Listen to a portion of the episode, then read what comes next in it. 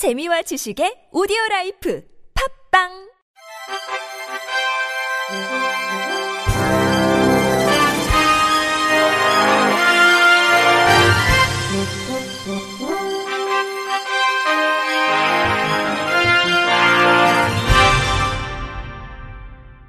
청취자 여러분 안녕하십니까? 9월 14일 화요일 KBS 뉴스입니다. 공공기관에서는 장애인을 일정 비율 의무적으로 고용해야 합니다. 장애인들에게 일할 기회를 보장해주기 위해서인데 사람만 뽑아놓고 일할 수 있는 여건은 만들어 놓지 않은 곳이 많습니다. 그 실태를 SBS 김민정 기자의 보도로 들어보시죠. 김성희 국회 부의장 장애인 고용 촉진 및 직업 재활법 일부 개정 법률안 대안은 가결되었음을 선포합니다. 공공기관 등의 장애인 의무 고용률을 기존 3.4%에서 3.8%까지 올리도록 하는 법안이 본회의 문턱을 넘었습니다. 취업의 문이 더 넓어진 셈인데 정작 당사자들에게선 볼멘 소리가 나온다고 해 제가 이들을 직접 만나봤습니다. 장애인 의무고용제를 통해 지자체 공무원이 된 시각장애인 A씨. 일을 시작한 지 5년이 넘었지만 업무를 제대로 볼 수 없는 경우가 더 많았습니다. 대부분 일처리를 인트라넷, 내부 전산망을 통해 해야 하는데 화면의 글자를 소리로 변환해주는 음성 보조 프로그램이 제대로 작동하지 않은 겁니다. A씨 시각장애인 공무원 탭키 한번 누르면 뉴스 스탠드 바로가기 현재 페이지 링크 네 이렇게 말해주고요.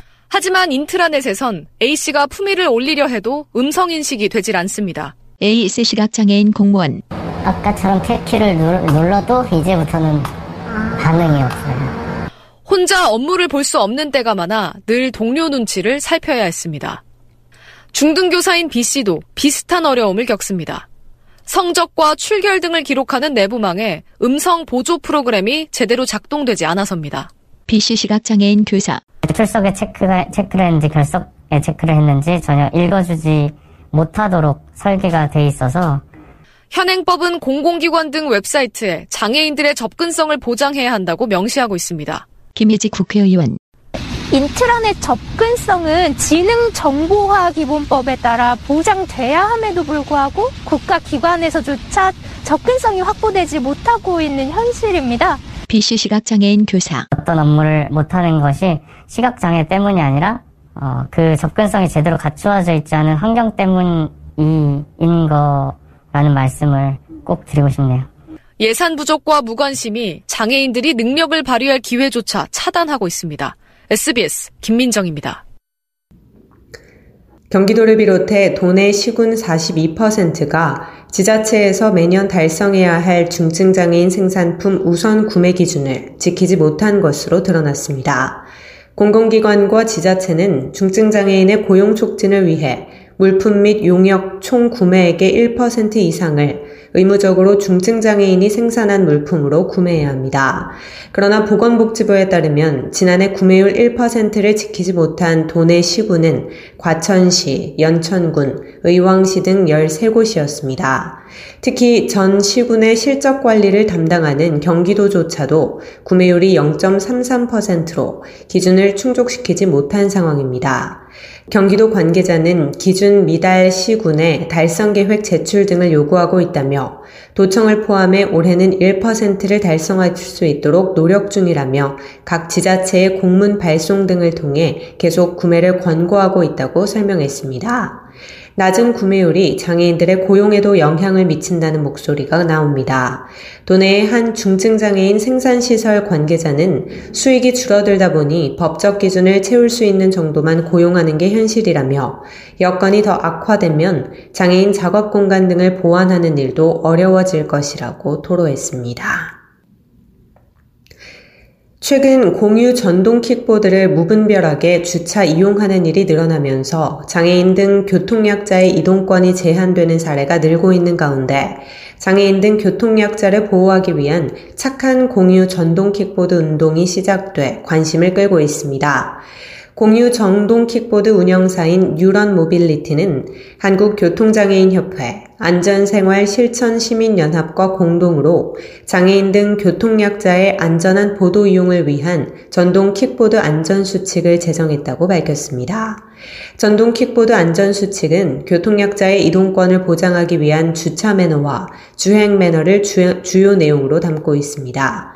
먼저 주차 분야에서는 시각장애인을 위해 설치한 점자 블록 위에 주차하지 않기, 버스 정류장, 택시 승강장, 지하철역 입구에 주차하지 않기, 다중 이용시설, 공공시설 등의 건물이나 교통약자용 엘리베이터를 가로막는 주차를 하지 않기 등의 내용을 담았습니다. 주행 분야에서는 보도로 주행하지 않기, 장애인과 노약자 등 교통약자가 횡단보도를 통행하고 있을 때에는 반드시 일시정지하기 등을 담고 있습니다. 뉴런 모빌리티는 이런 안전수칙을 회사의 인터넷 홈페이지와 스마트폰 앱 등에 게시했습니다. 고영주 안전생활 실천 시민연합 본부장은 일상생활에서 이동에 불편을 느끼는 교통약자를 포함한 모든 보행자는 안전한 보도 이용을 보장받을 권리가 있다며 보행자의 안전한 보도 이동 환경 조성을 위해서는 전동 킥보드 운영사와 이용자들의 자발적인 노력이 필요하다고 말했습니다. 그는 이어 이번 교통약자 보행권 보호를 위한 전동 킥보드 안전수칙은 전동 킥보드 이용자들이 장애인 등 교통약자를 포함한 보행자의 안전을 한 번 더 생각하게 만드는 계기가 될 것이라고 덧붙였습니다. 충남 공주시는 지난 10일 장애인 차별금지 및 인권보장위원회 위촉식을 가졌습니다. 이날 위촉식은 장애인 차별금지 및 인권보장위원회 위원 임기 만료에 따른 재정비로 위원회를 개최했습니다. 이날 장애인 차별금지 및 인권보장위원회는 이존관 부시장을 위원장으로 공주시의회 이종훈 의장과 민간위원 8명 등 총 11명으로 구성됐습니다. 위원들은 앞으로 2년 동안 공주시 장애인의 완전한 사회 통합, 장애인 차별 금지 및 평등권 실현, 장애인 인권 보호 증진을 위해 활동하게 됩니다. 김정섭 시장은 시는 올해 하반기에 장애인 가족지원센터 설치 등 관내 8,800여 명의 장애인 및 가족들이 모두 행복한 삶을 영위할 수 있도록 최선을 다할 계획이라며 장애인 차별금지 및 인권보장위원회를 통해 더욱 촘촘한 장애인 돌봄 정책이 펼쳐지길 기대한다고 말했습니다. 서원대학교는 SK 하이닉스와 함께 발달장애인 핸드볼팀 육성 사업을 추진한다고 밝혔습니다. 발달장애인 핸드볼팀 육성 사업은 SK 하이닉스와 충북 사회복지 공동모금회 후원을 받아 대학 내 장애인 스포츠 지원센터에서 사업을 운영합니다.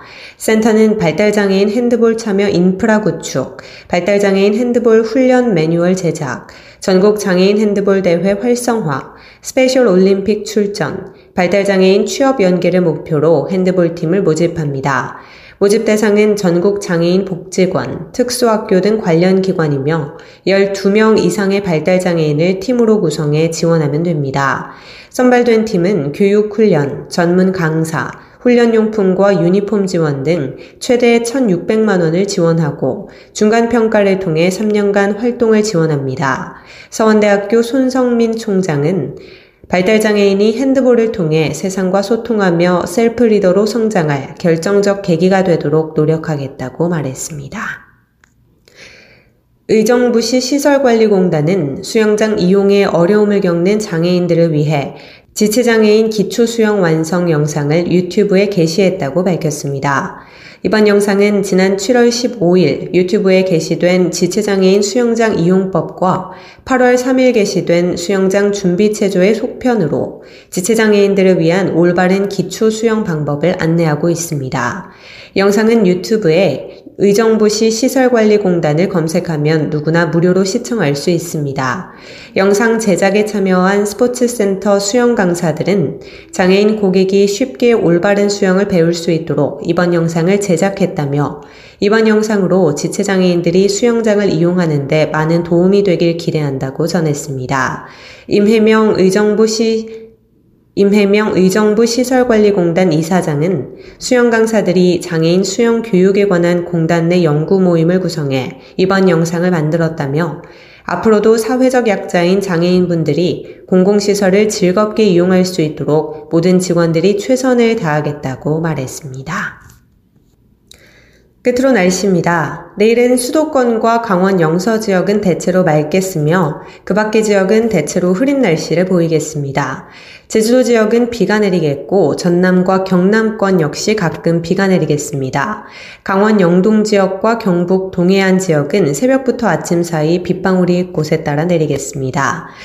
내일까지 예상 강수량은 제주도 지역 50에서 100mm, 전남권, 경남 남해안 지역은 20에서 80mm, 경남권과 그 외 전북 남부, 경북권 남부 지역은 10에서 40mm로 내리겠습니다.